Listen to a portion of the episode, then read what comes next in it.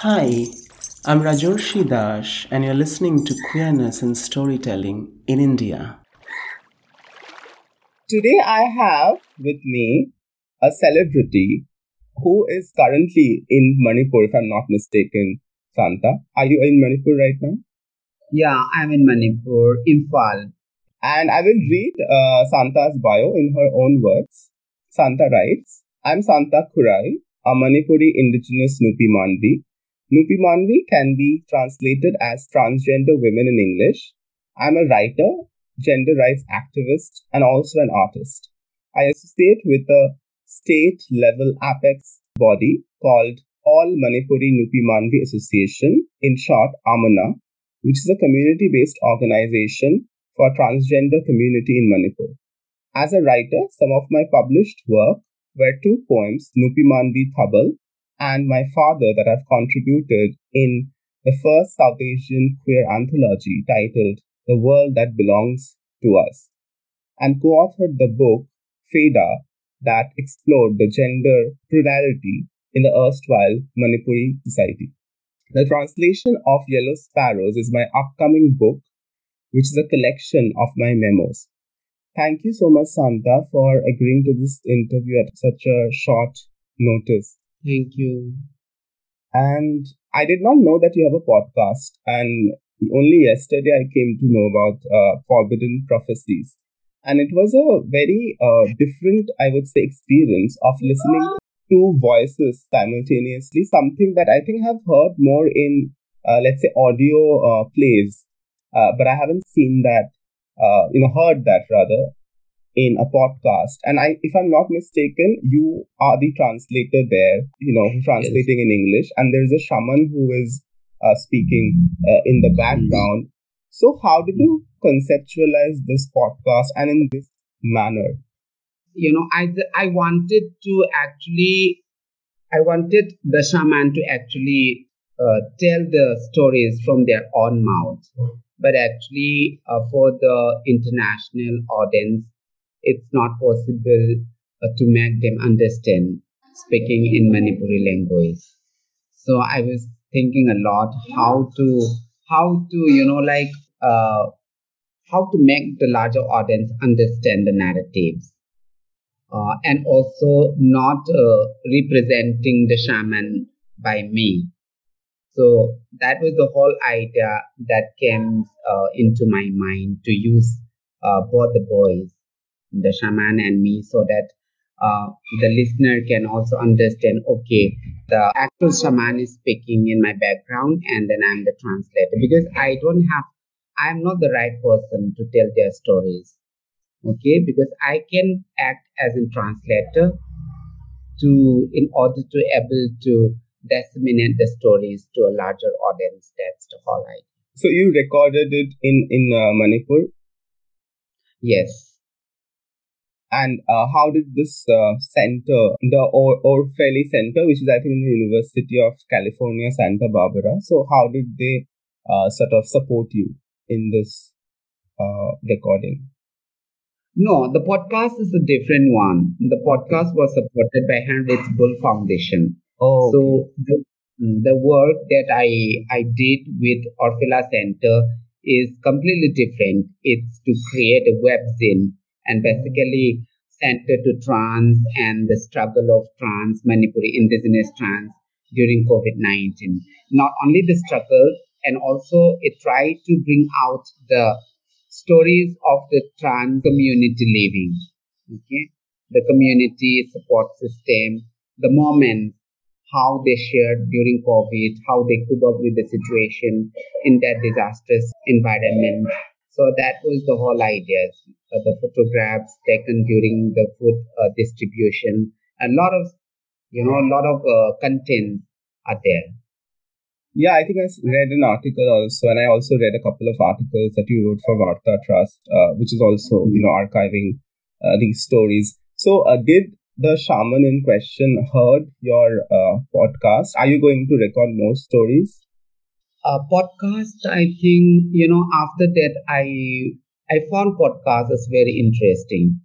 It's uh, it doesn't require much skill, and then it doesn't require much uh, or, uh, you know resources like you know you don't need manpower you need to have a good microphone which is uh, available everywhere you can use your mobile phone so that's a it's, it's a very easy medium to use uh, to tell stories so i found very interesting but as of now i don't have any plan to do another podcast because i've been i've been you know uh, uh, busy with uh, a new research work, which is funded by RFSL Sweden.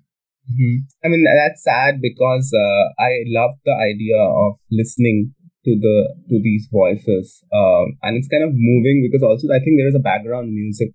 So it seems like although although you do say it's easy, it seems like a lot of work has gone in uh, to appeal to uh, the listener and the way it's been recorded.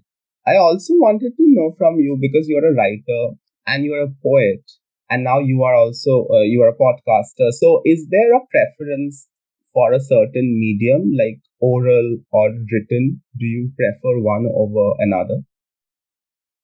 I wanted to touch everything because activism is not only about writing or you have to be very loud and you have to be very aggressive and very blunt. It's not that. If you wanted to uh, if you wanted to you know like convey stories to people you have to use different medium.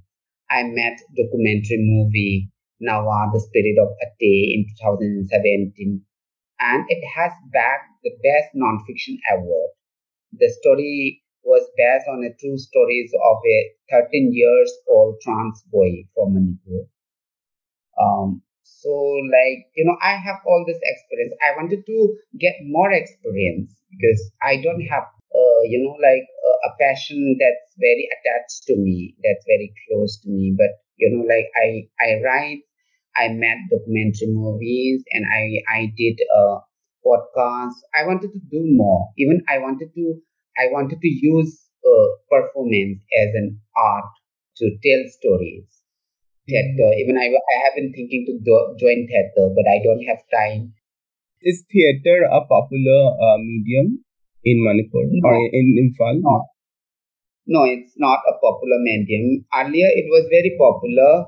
It was quite liked by people. It was quite demanded by people. Then I don't know what happens. All the theaters uh, were, you know, like all the theaters were uh, kind of they were all down now because earlier I still remember like when I grew up uh, my father used to take me to theater to to see drama uh, in on on 14 August which is the believed as the Independence Day of Manipur where uh, this is a long story so like that that I remember I still remember and where do you take your inspiration from when it comes to poetry? Uh, like, uh, are there any poets whom you like to read, whether uh, you know from Manipur or other parts of India or the world? No, I don't read. I don't take any reference from any writers. It's like you know, I'm very a kind of artistic person. Whenever you know my house, I paint half of my house with my own hands. like wow. I enjoy doing I enjoy doing this, all this. Mm. Because you know, like whenever I write and then whenever I see things, uh, I just you know started uh, I inside me kind of a lyrical what to say feelings develop inside me. I'm very lyrical, you know, the way the way I I write and then the way I see things. It's always very very artistic and very dramatic. Yeah, I think I, I, I could sense it when I was reading your poems uh, when the book came out, Akhil uh, and Aditi's uh, anthology. And uh, my father, and both the poem actually, uh, the second women and my father uh, are very moving, very lyrical. And I think second women, if I'm not mistaken, also has music, like there are references to music embedded yes. in the poem. Mm. And there's a lot of pain though um, in both yeah. the poems and of something that has it's like it's about survival, it's about loss. So yeah, it's, they are very very moving. I wanted to know this because you, uh, I was listening to an interview, uh, not an interview, rather a panel at uh, the Center for from for the Center of uh, for Law and Policy Research in 2020, where you talk about English language and how uh, you know cis gay uh, people in particular who know how to speak English and write in English and articulate better tend to dominate queer sort of spaces in India. So, do you think that this is something which is specific to uh, Manipur, or is it like a pan India thing that cis gay men are kind of dominating these? I, I, can't, I can't say anything about the other parts of India, um, but I was I did tell that based on my experience in Manipur. Basically, in Manipur, gay people have more privilege because uh, I have heard a lot of stories about gay people, harassment, torture, violence by their family, by their neighbors. It's not happening in Manipur. Gay people at least have a kind of certain level of liberty and freedom when coming to socialization uh, and then familial support and then neighbor support because people still use this gay as a word, but people do not have a critical attention towards gay people because they cannot identify. They think that these people, uh, like, uh, they are doing for fun for some time, and then after some time they get mature, then they will get married, they will have babies, they will have children, and they will have a normal life. So there is this question of normal and abnormal. So when people see transgender people, they always consider we are omen bad luck because we, we, we born in a higher position because we have this penis when we were born and our parents never witnessed this. And then with that penis, when we have uh, aspire to become a woman, it's a very painful sin to a very patriarchal society. Okay, nobody, because you know, like it's like we wanted to incline to the lower position. Okay, for example, even in trans men also, uh, if a girl aspire to become a man, meaning like that's the pride of their family, okay? Because this person aspire to uh, choose the higher position. So there is this differences. So gay people are still considered as uh, as as normal people. So and then they also have this higher chances of uh, higher chances of getting higher qualification because they don't face much bullied in schools. And they, this is the reason why they are able to continue their their higher education. But in case of trans people the moment we came out as a girl then everything starts this uh, kind of many unseen unseen you know ill treatment uh, have started have begins from the family in itself. So like even when my parents do not support me then how can i expect support from the larger society including educational institutions so this these are the reason why we drop out school at a very early age and then we are not able to continue education for me, I'm lucky enough because, you know, my father was very cruel to me.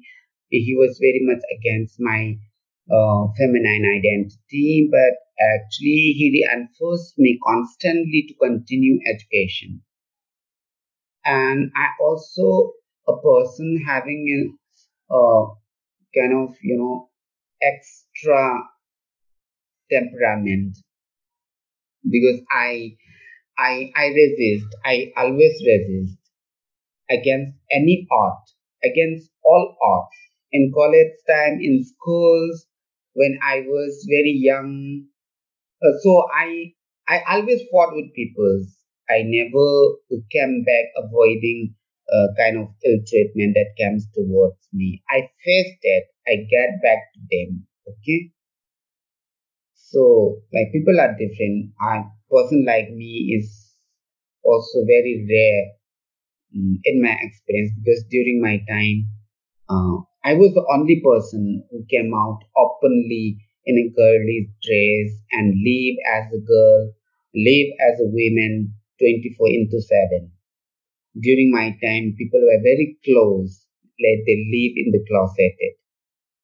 They used to live disguised as a man during daytime and in nighttime they'll come to me, we'll gather, we'll started wearing things, wearing clothes, female clothes, then we'll go to the polo ground, which is at the heart of the city.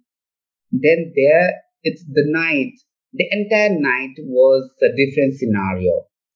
Uh, there was, I still remember, there were all galleries, wood galleries, wooden galleries, okay? It's a polo ground where people play polos. And then we use that polos as a ramp. And we walk there, we cat walk there, and then there was a fog light, big fog light coming from Kangla Fort. Okay, Kangla Fort is uh, that time uh, Indian military occupied Kangla Fort, and then the, the, the fog light was turning around. Okay, and we as we uh, you know like uh, we we take that uh, fog light as a kind of uh, you know the light that that that is used in them work in beauty contest and other things you know the entire night we did not realize when the when, when the night end when when did the dawn get come. So yeah that was that was uh, that was the stories of uh, a, a very important section in the community mobilization in Manipuri queer history. Yeah, and it seems like the night and the midnight was actually, you know, the part where uh, the city or the place came alive for you and uh, other yeah, other people. So mm-hmm. now, uh, so within the Nupi Maanbi community, is, is there still this kind of like unity and like a sense of, uh, you know, enjoying uh, enjoyment, enjoying the the night, or uh, you know, coming together, doing the things that you uh, used to do? Does it still happen? No, there was a lot of reason. Now there's a lot of division. NGOization divide community, funds divide community, HIV divide community, lot of division. It's only now we have is beauty parlors Beauty parlors is the only space where community come together, enjoy night. But actually, this also a kind of this also conduct in in in in a, in a form of groups. Okay, because if you are uh, if you are running a beauty parlor, if you are owner of a trans runs beauty parlor, then you will have a few number of assistants under you. Okay, this assistants and honor. They will have this network and it's kind of liminal spaces for them. So they have we have this small small group. So the scenario is completely different compared with those 1990s, 1980s, and 2022. It's completely different. There is a lot of division. There is a lot of you know politics around it. During that time, we were very apolitical and we share things, we share moments. During that time we did not uh, we did not go to each other's houses, um, but at night we were together. We share stories. We even share our sexual partner also. We didn't bother. But now people are very much uh, possessive, and then people are very much uh, on their territory people create their own territory. Um, people are very private. You know, there is no openness, and then there is no generosity. Is marriage a thing that is like common or popular? Like now, of course, the uh, there's a lot of talk about same-sex marriage, but in general, is marriage uh, popular? Uh, like, you know, do people want to get married? Is what I'm trying to ask. Yeah, many of the trans people wanted to get married. Um, but for the trans men, you'll find in Manipur from a very, very long time uh, before I was born, I heard stories and then my my aunt, my my fifth aunt is also a trans man, and he used to uh, he was in a live-in relationship uh, with his partner for more than 10 11, like 12 years. I was very young when he left home. Uh, then we had when he came back i was like i was at college. That was my college time. Okay. So that was a very long period of time. He came back to our house when his partner uh, married to a cis man. Okay. So like you'll find a lot of trans men couples and then uh, women loving women. Uh, in manipur it's very common but coming to the trans women you'll not find a single partner uh, that much uh, having that much stable relationship Mm, so it seems like there is a specific kind of uh, I don't know if stigma is the word, but the, it seems like it's harder for uh, trans people uh, in Manipur, despite the gender uh, uh, fluidity, not gender fluidity, but maybe more like sexual fluidity also. Um, you know, um, which is more like acceptable. Uh, so what like so when you think of like education in English and where who will open a beauty parlor or who will pursue you know something like you know profession in the in a, in a different field what matters in this case is it class i mean you once i think said in the same uh, panel that caste is not something which you know is uh, is a determinant in manipur and also in northeast so is it more like class, how much money you have, or does it also matter which communities you are from, whether you're Meitei or whether you are from another uh, community, whether you're a tribal? So, what is it that, you know, what is it that determines your uh, social status? That is something very difficult to answer in Manipur situation. We we do not have this class also, we do not have caste, but in the larger conflict, there is uh, indifferences uh, between uh, two ethnic community. Uh, it's not particularly for trans people or gay people. It's not there. But for the trans people, we don't have indi- we don't have that indifference uh, within the community. We have a lot of friends. It's not friends, but actually we they are in the community those peoples from the hill, valley, and even the Pangal. Pangal is the indigenous uh, Islam, uh, indigenous people of Manipur who follows Islam. Okay, so like when we are together, we are always together, and uh, when there was uh, a very uh, big ethnic riot that was happened few years back, uh, people were having a lot of you know like uh, rumors and then uh, people backbite each other and then people attack each other. But within the community we are there, there was no change. There was no change in the community in the trans community. We were together. We did not talk about the riots ethnic riots and then nobody talked about that and even the hill peoples, they were living in the valley during that time and nobody attacked them. So, like class and caste, it's very difficult to answer for me, but actually, there is ethnic riots and ethnic conflict in Manipur, and that's very big, and trans people are not in that. So, I'm assuming that indigeneity and ethnicity then would be, you know, more relevant uh, um, mm. markers of difference uh, in Manipur. Mm. would you would you also call it race? Because in India, like the Indian government doesn't want to talk about racism. Uh, and I'm mm. wondering if race is a m- important like marker when you think of like Northeast, also like the sort of the treatment of uh, people from Northeast, different parts of Northeast in cities like Delhi, uh, Bangalore, and I know that uh, uh, Pavel and Davidson also has the Homo project. I also spoke to them for the podcast.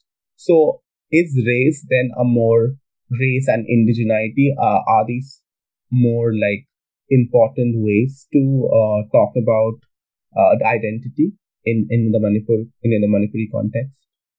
When you say identity, and I, I can you please clarify that on me, like identity yeah. on what is queer identity or uh, any i'm thinking of any identity. Like for instance i'm thinking about how uh, people get otherized when they move from one place to another right? Like say uh, for instance the example that you gave about nupi maanbi uh, people like gender uh, is something the fact that you you become a girl you're a girl is something that determines how you are treated. And in some cases when people uh, like come go to delhi for their education from manipur and other parts of northeast the kind of treatment that they are uh, exposed to sometimes is based on how they look what they eat uh, or what clothes they wear. So since caste what i'm trying to understand is since class and caste are not helpful you know markers uh, would race uh, and indigeneity like you said earlier uh, would these be important markers? And then how would let's say how would uh, indigeneity come into play? Let's say is there a, is there like a uh, is there a conversation as to who is indigenous? Like is that a is that a conversation that uh, can happen? Like uh, like you mentioned the community uh, who which practices Islam. Uh, so is that something that uh, helps you understand who you are, like being indigenous uh, being different? Yeah, race and indigeneity is something uh, that is uh, that's very much uh, close with with our identity. Because you know like because of this indigeneity we still practice community living in manipur. Though uh, there are certain changes in terms of infrastructure of the state uh, peoples in in many parts of the state and also even in the valley, people still have this belongingness of each other, supporting each other, and also like that's that's also one thing that can be uh, taken into consideration when when talking about the queer identity or Nupi Maanbi's identity because you know this community living and the structure is one uh, element that uh, that tolerance trans existence in Manipuri society. Otherwise, it would be very difficult. And uh, talking about racism, I cannot talk about the about racism in Manipur because you know, like it's again uh, something which one needs to do in-depth research on this because everything that's taking place in Manipur this cannot be called as racism you know, Manipur is a oppressed state and also in the Part C in the India political status. Part C is the worst political status. Tripura and Manipur is in Part C. So, like, you know, like the oppressed community are always fragile and it's very easy to you know, put things and then divide the community and then throwing tantrums and then create conflicts within the community. And the conflict remains within the community only. Okay. So this is, and then the, the entire things, any sort of discrimination or anger or attack that's taking place within the community, within the indigenous community, cannot be considered as racism because that is what that is what the oppressor wanted to see.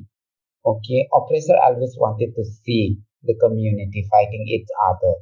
So that's one way they are taking advantage of the land taking they are taking advantage of the resources. Okay?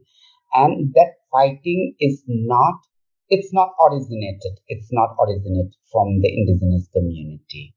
It's something that's uh, you know like uh, that's something which i'm struggling to find the appropriate word. That's something kind of influence that's come from uh, an external forces.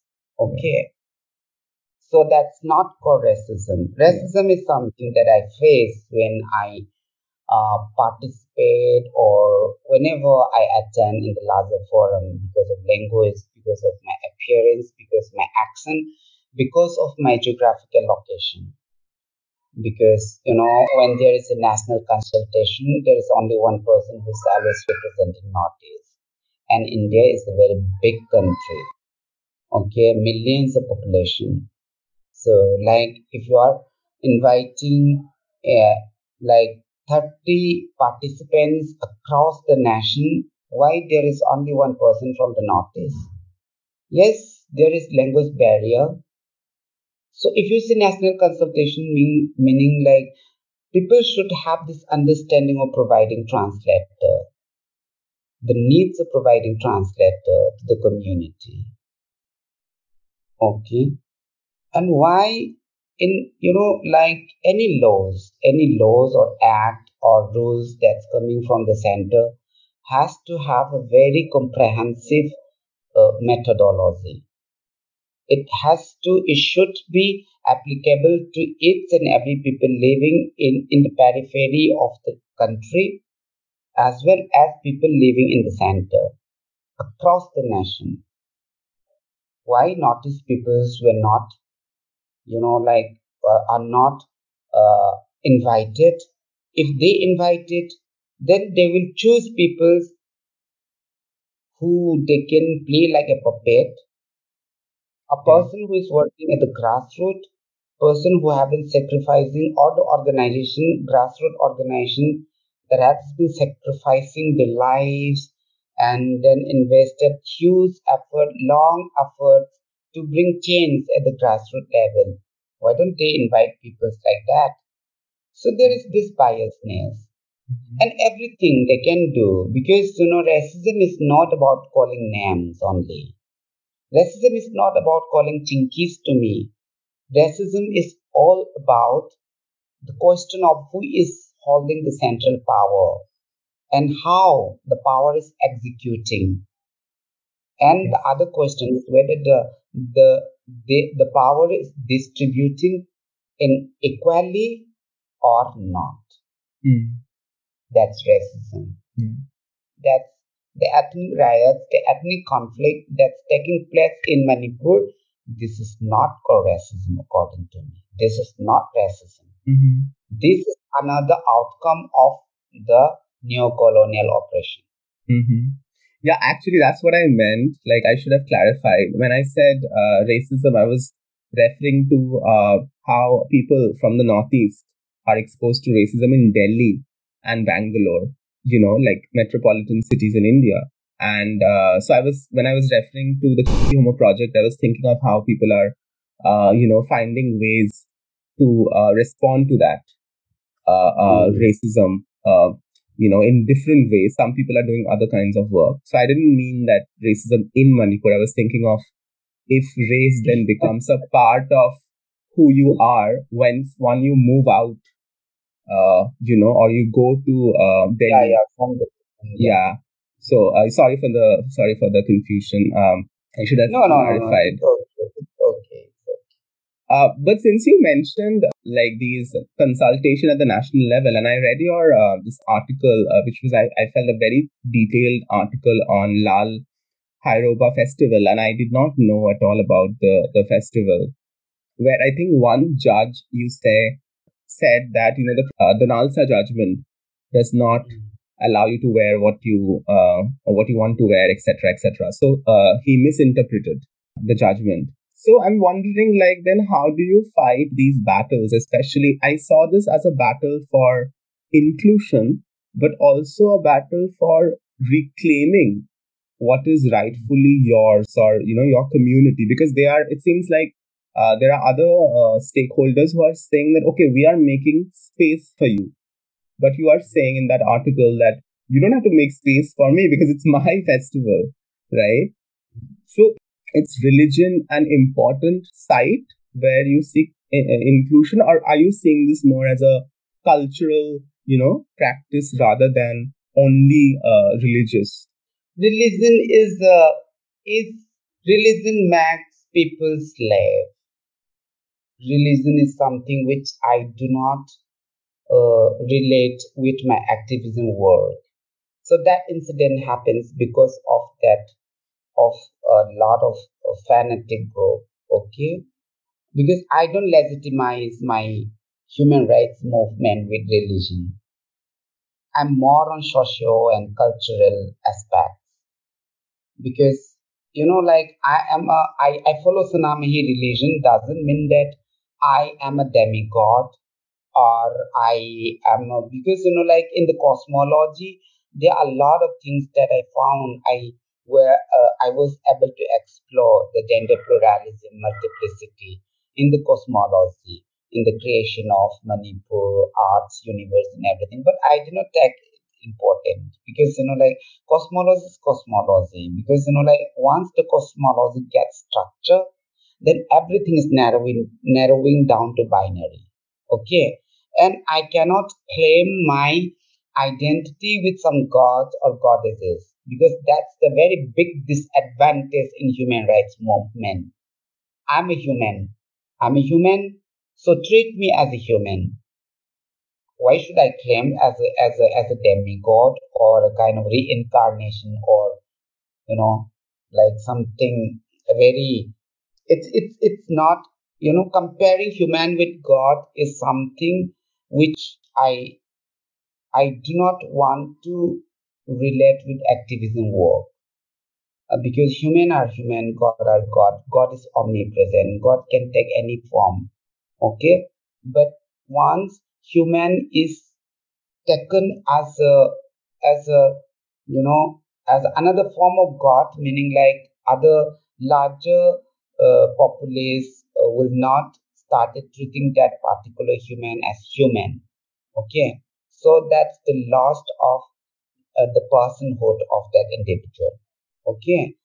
So like uh, for me i don't want to uh, you know, legitimate uh, human rights movement or transgender identity with religion.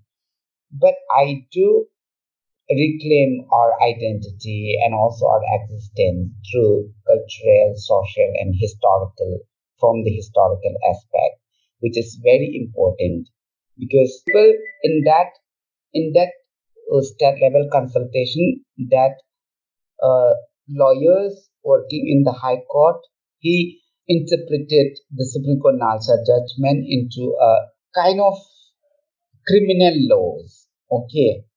So that was the beginning of um, that that was the beginning of the journey of uh, doing the research on Faida. Okay. So because you know like in Manipur where there is lot layers of colonization there were a lot of eraser in the uh, historical. There are a lot of eraser that uh, that were taken pay, place uh, in history. For example, Faida, and even the site Mina, or now called as site Mina, there is a, a statue uh, in the heart of the city with a small uh, ground. It is it was once called as Faidapung, where Faida used to gather together and looking after the Ima market. Okay, so they were very much regarded by the kings and also by the peoples. Uh, then how the stories of Faida got lost and uh, why they stopped flourishing till that. Okay, so that was the entire study that I did in uh, Faida research um, because you know like I actually did not uh, attempt to claim Faida as Nupi Maanbi. But what I was trying to uh, tell people is Faida were the prototype of unconventional gender and sexuality peoples because this is not a recent phenomenon. We were already there, our forefathers were already there, but actually, due to certain, uh, you know, circumstances or certain social or uh, condition, um, the narratives were erased from the chapter of the history. But people study Faida in a few books, but they don't uh, discuss about Faida's gender and sexuality, but I did it. So that's because this is important that this is not about religion, this is about knowing your roots, your origin.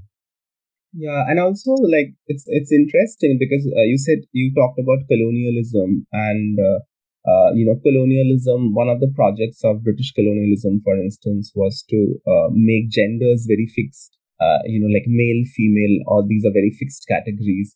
Um, and then, of course, Section 377 and they criminalized sex work and so many other things happened. Uh, but but then it's also a fight, it seems, against the mainstream Indian uh, religious way of understanding life.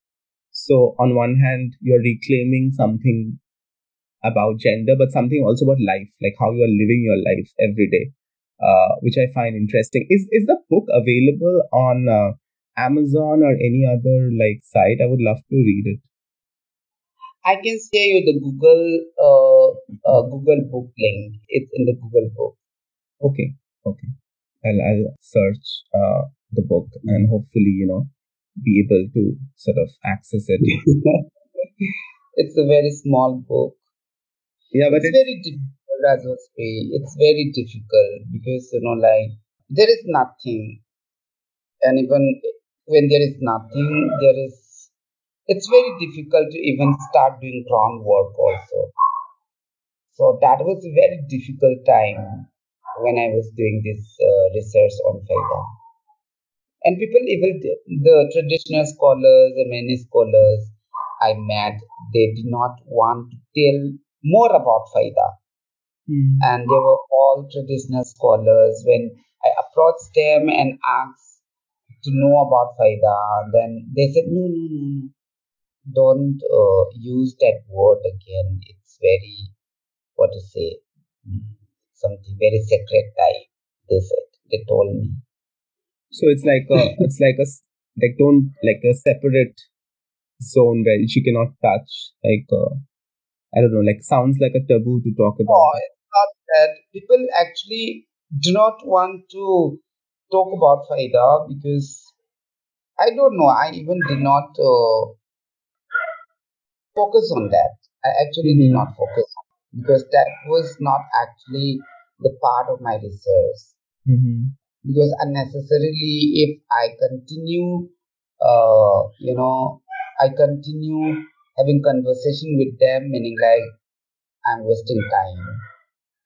Because mm-hmm. you know, they will say something, then there is no written document, there is no primary literature. So, what's the point of continue meeting with those people? There are a lot of pseudo historian across mm. across the country. It's not about Manipur. So they write things what whatever they want or how they are interpreting uh, all these books and literature is something which we cannot imagine. So, in a way, you are also telling a story from a point of view of someone who's not a historian but challenges history, mm-hmm. uh, and that's that's amazing. Uh, that was also my last question. Uh, do you have any last thoughts? Like you, you talked about your second uh, book right? Like earlier you mentioned it. So, uh, do you want to say something about it? Who is publishing it? Will it be available, uh, you know, online? Yeah, this is being published by the Speaking Tiger. Then Ravi was telling me that the book probably will be coming out in December this year. So submitted the final draft then you know yeah now it is in this status uh, and one of my poem was also published by Routledge it's called looming i've contributed one poem in uh, covid assemblage mm-hmm. so i think this is also coming out and this will be available in online also is the is the poetry scene and the publishing scene like open for everyone? Like, is it democratic, do you think? No, I tried to access that. Then they have asked me, Google asked me password and everything. It's online now. But, and then the person who contacted me, she told me that uh, I will be uh, receiving the physical book as soon as possible. And she also told me that the book will be available online. The physical book will be available online. But publishers are open to publishing your work, like in general, they're happy to publish the poems or the book. No, because I'm in that case, I'm lucky enough, and also I have this privilege because people contacted me. But if you really wanted to publish your own book, if you are a trans writer, there is two things. For me, I come from a periphery, a very remote state, neglected state. It's again for me very difficult to find a good publisher. You you have to do I have to do a lot of work finding people's it's like it's like you know if I find publisher also publisher will be more on like more on like selling the stories uh, at the market telling people that this is a story written by a trans. So you know what i mean? Like Mm, i just wanted people or publisher to treat me as a writer not as a trans writer. Right. if my story is not good enough then cancel it disapprove it. If they found it good then publish it. Mhm. instead of taking my stories as a, a trans writer. Rather i would like people to treat me as a writer because um, i wanted to be a writer only. I don't want to be a trans writer because writing is my passion and writing yeah i write more about my life and then about many of my writings are very much related with uh, you know queer people's queer identity doesn't mean that people should treat me as a trans writer because that's my experience. People who have a different experience when they write uh, the stories come out um, in, a, in a different in a different format. And my stories got in a queer format because I experienced that. It doesn't mean that people should treat me as trans writer, but writing writing are similar. The way other people write, the way I write are almost similar. The only thing is like the protagonists are different. There is uh, differences in in the time, in the place, uh, you know, and in the character. So that's the only difference. Yeah, and that's so important. Uh, you know, to that have that kind of recognition as a writer uh, in a publishing uh, scene, and to get visibility as a writer, the respect.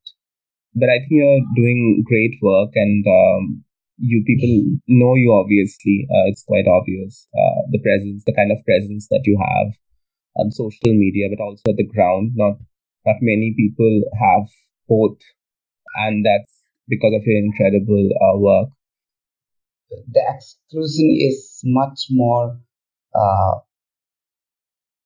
than before. Like, for example, recently there was this national consultation online, and uh, the secretary of the Ministry of Social Justice and Empowerment was there. So I talk, I started talking, and a lot of trans people were also there, were also participated. Then this woman, she stopped me, the secretary from Ministry Social. She stopped me and she allowed other to talk, and she didn't allow me to talk even till even at the end of the you know consultation, online consultation, and then after that there was this regional consultation that was conducted in the in Guwahati, and I was not invited.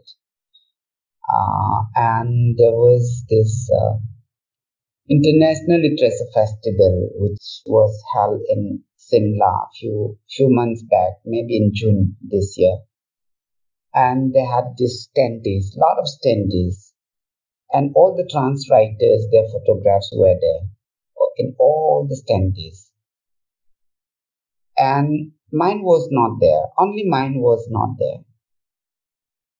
And then I approached the secretary and requested to, you know, put my photographs in one standee. He said, most standees are coming. Then on the next day, I was hunting for my photographs and it was not there. So like, I feel like that was intentional because all peoples, all the peoples, all the trans writers, their photographs were there in the standee and my only my photograph was not there. So because I always talk about fascism, I always talk about colonialism, because I talk about neo-colonialism, not about white supremacy. I talk about, you know, because this is important for me because I experienced that. How about other peoples who cannot speak like me? And it's my responsibility to speak on their behalf. Whether people like my like me or not, it doesn't matter. My only thing is like maybe people do not like what I speak, what I tell today, but after 10 years, 20 years back, people will definitely realize this is one way how we can, you know, bring queer unification across the nation. Otherwise, it will not be possible. I do not want to talk about oppression. I do not want to talk about colonialism, neo-colonialism. Why should I talk? I talk because I experience. And I wanted my colleague and my community to understand. When I say community, my community, it's not about uh, Nupi Maanbis, Nupa Maanbas, or, you know, LGBTQ people, square people from the Northeast. When I say my community, meaning the entire Northeast, but I face exclusion. That's why I always talk about this, but people misinterpret it. So I also do not always wanted to talk about oppression. Okay, I also I'm also a person. I have my own little struggle. I have my larger struggle. There are different struggles in everybody's life. Okay, Likewise, I also my struggle. So in this struggle, I do not want to always talk about queer oppress other queer. Okay. A majoritarian queer oppress the minority queer. I don't want to talk about that. I talk about this because I I continuously experience this. If I don't talk about this, who will talk about this? Um, thank you so much, Santa. Okay, thank you, thank you. Thank you. Good night. Bye bye. bye.